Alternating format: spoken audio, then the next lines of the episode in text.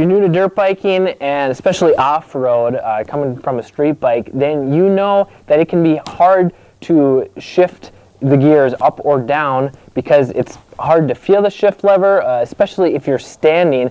And if you have stiff boots, this makes it even harder. So what do you do? Well, for one, if you have brand new dirt biking boots, then it's important to break them in properly. And although dirt bike boots are supposed to be stiff to protect you, uh, some of them can come really stiff from the factory and you have to wear them, use them, uh, flex them to kind of break them in, make them a little bit looser so it's easier to feel the shift lever.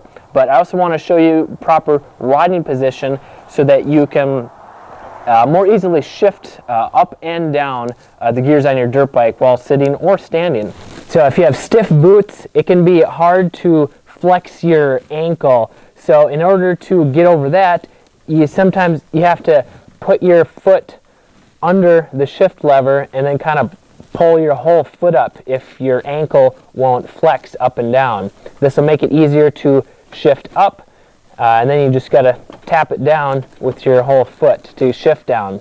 And then if you're standing, you want to be bending at the hips uh, to be in the proper standing position, position and then to more easily get your foot under the foot peg because your ankle can't bend as well. I like to sometimes shift my weight forward and then put my foot under the shift lever lift it up, and then uh, after I shift it, I kind of move my body back into the neutral standing position. It's all a, a fluid motion. So that's how you properly shift uh, if you're new to riding, but you also need to learn when to shift and how to shift with combining it with the clutch and the throttle. And for that, you can check out my video here on shifting with or without the clutch and which is best. This is Kelley Fager from Motocross Hideout. Learn more, ride more so that you can stay safe and have fun for many years to come.